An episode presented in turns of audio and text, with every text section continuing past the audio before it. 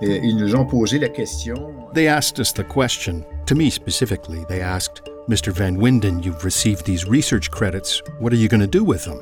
Well, that's when we said, right off the bat, well, it's simple. We want to save our soil for future generations. They were a little confused. They said, What do you mean, save your soil? I said, We lose about two centimeters of soil a year.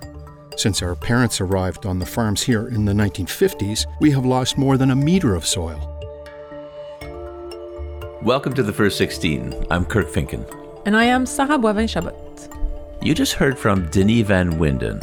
He's the owner of a horticultural operation in Sherrington, Quebec, which means he has a big stake in our topic today, which is Les terres noires.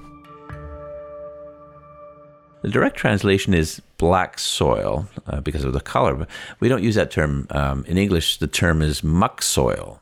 It might not sound appealing, but it is some of the most valuable and fertile soil in Canada, according to our other guest, Jacynthe Masse.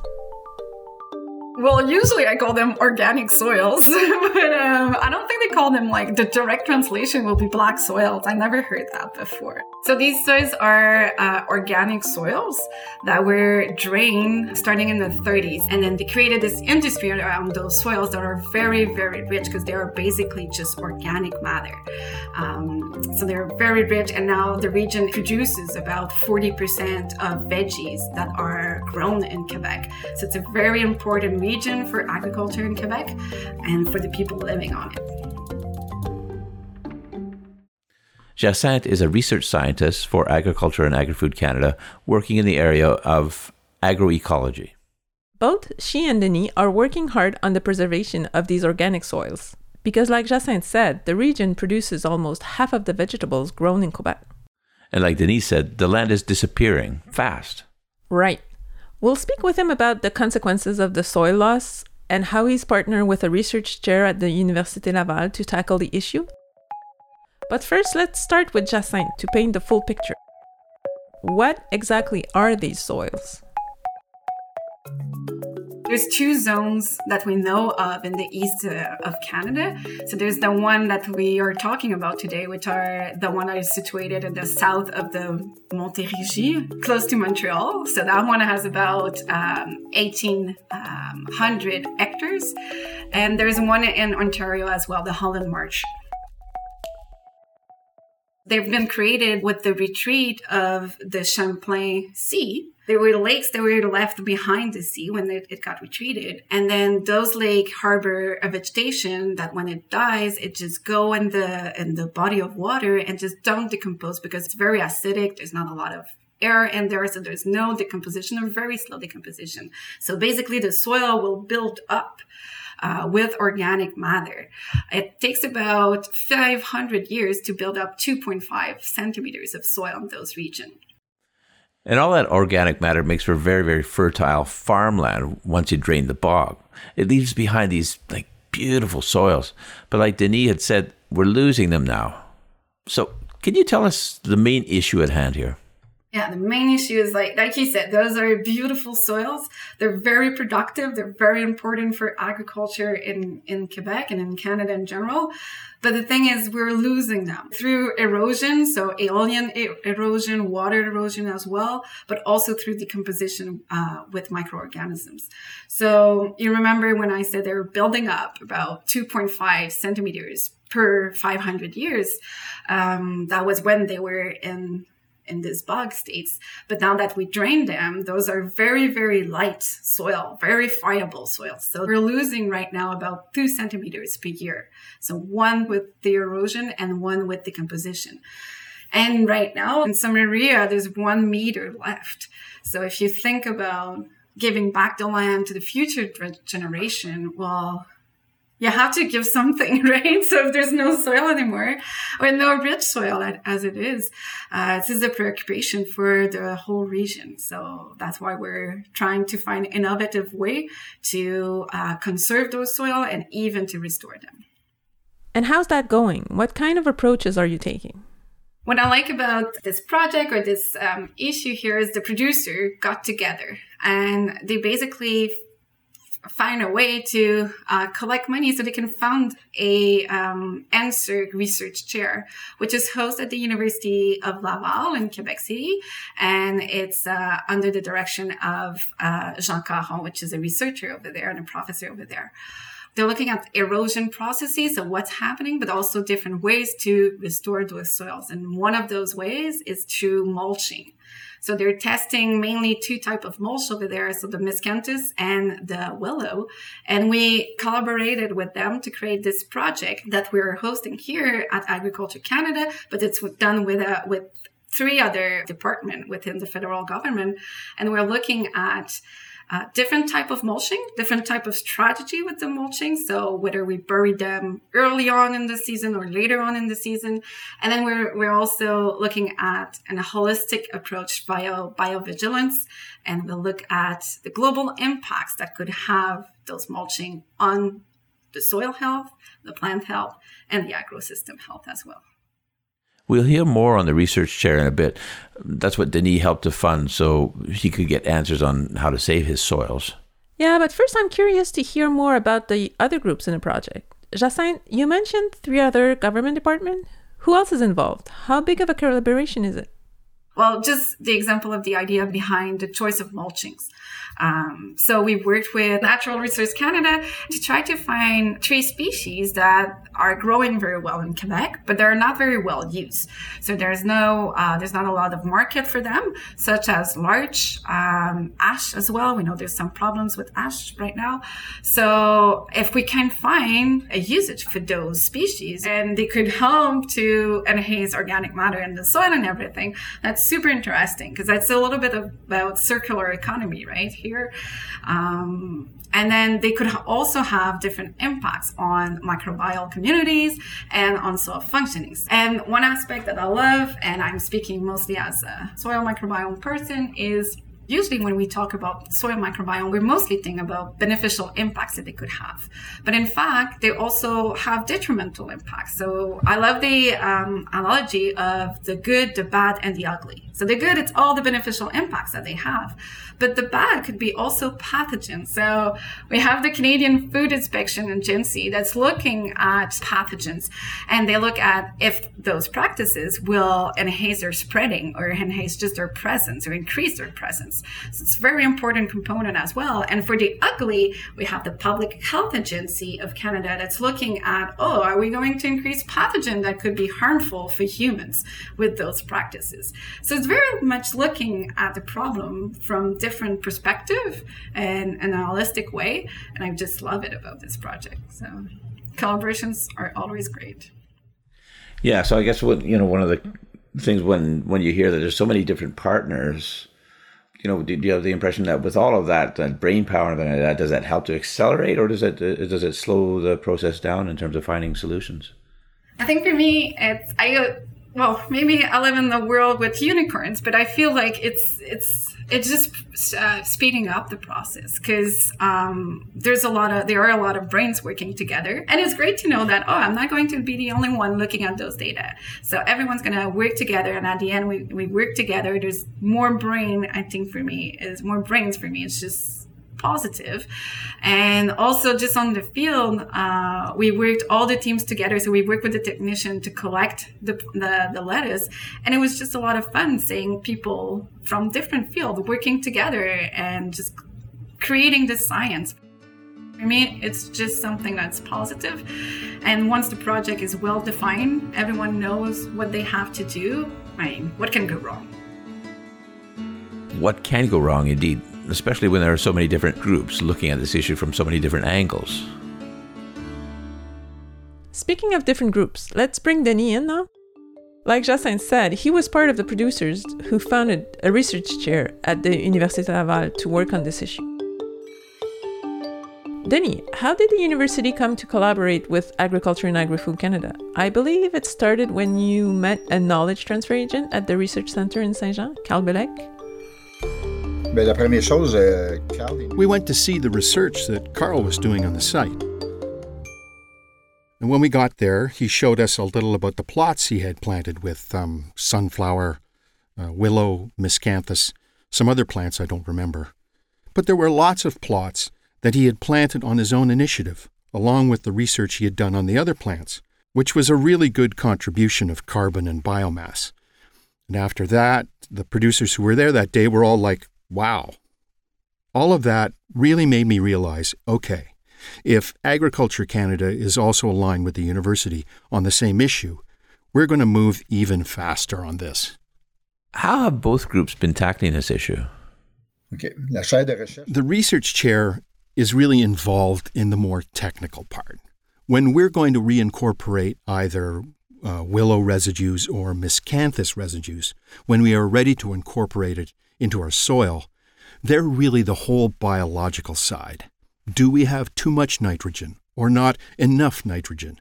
Too much phosphorus or not enough phosphorus, etc.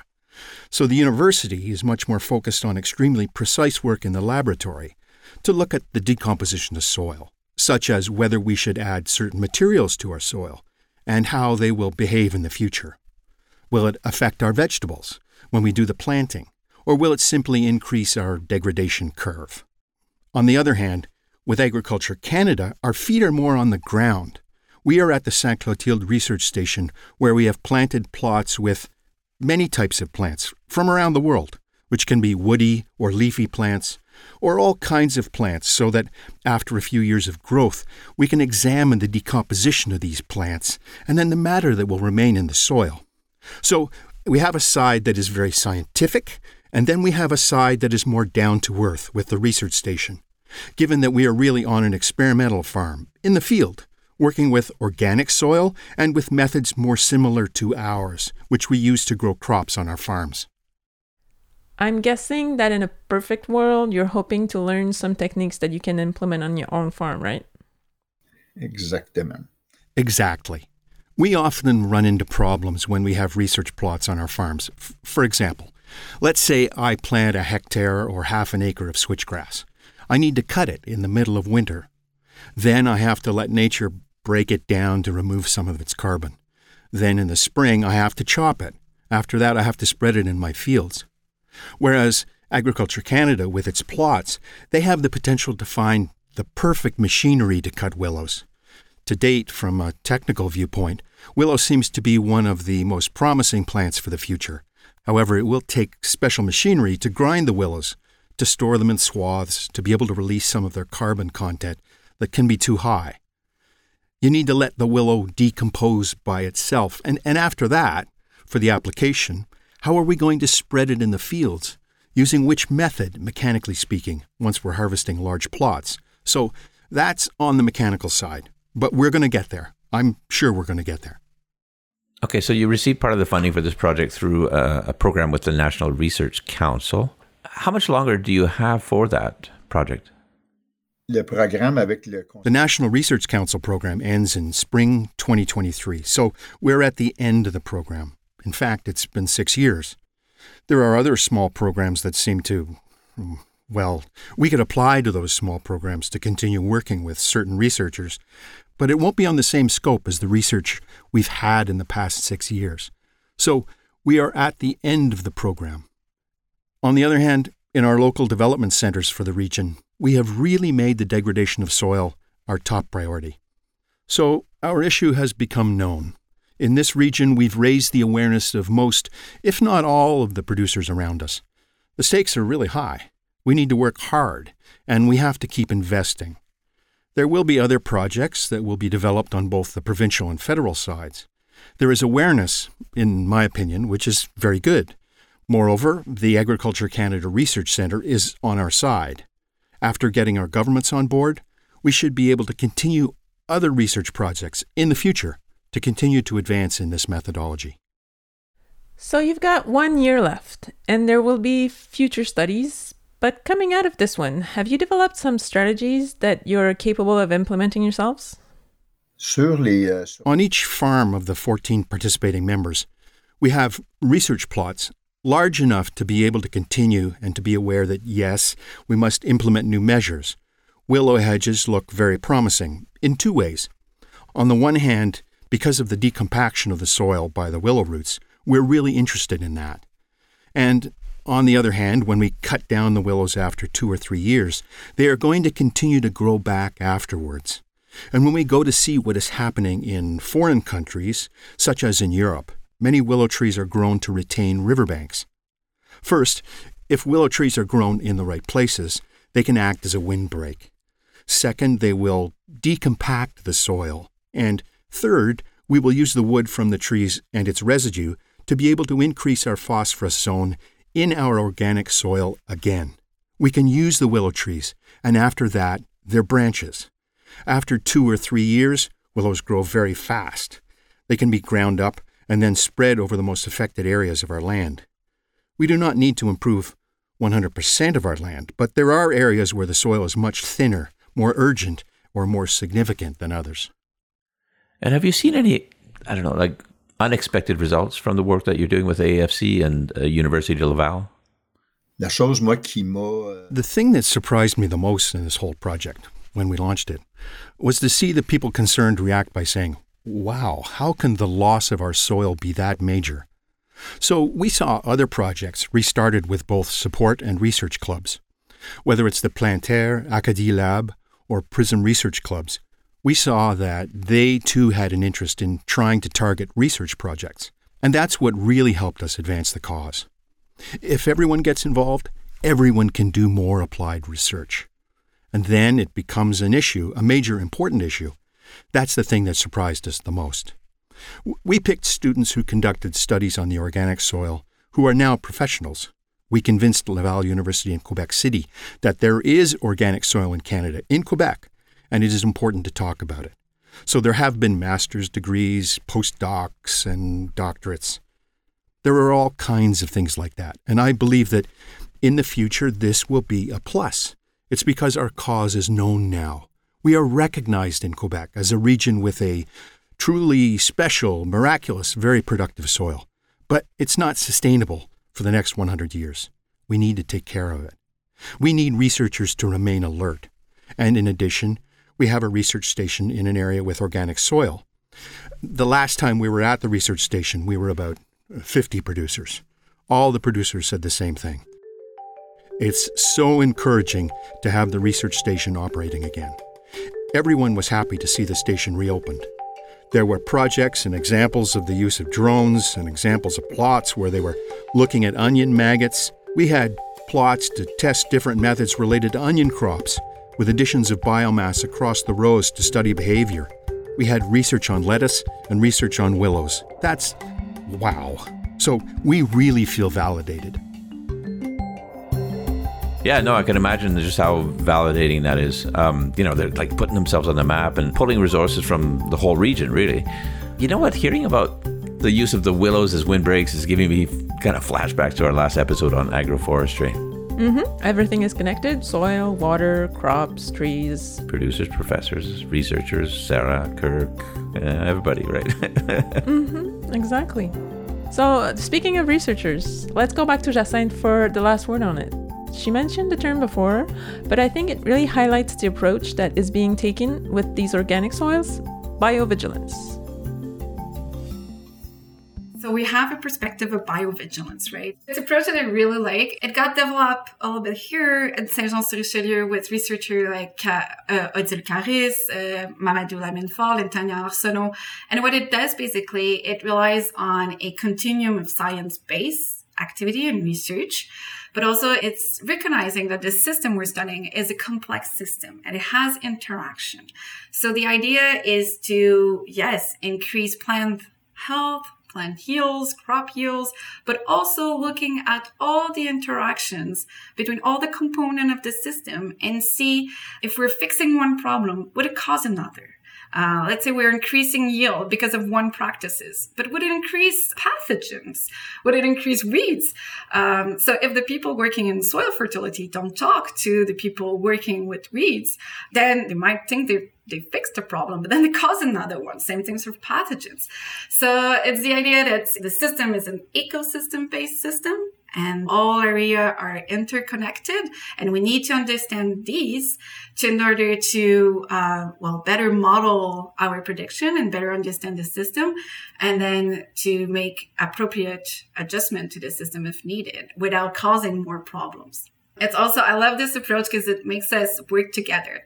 Um, just like the ecosystem are interconnected, it recognizing that the soil is a complex system and agroecosystem are a complex system.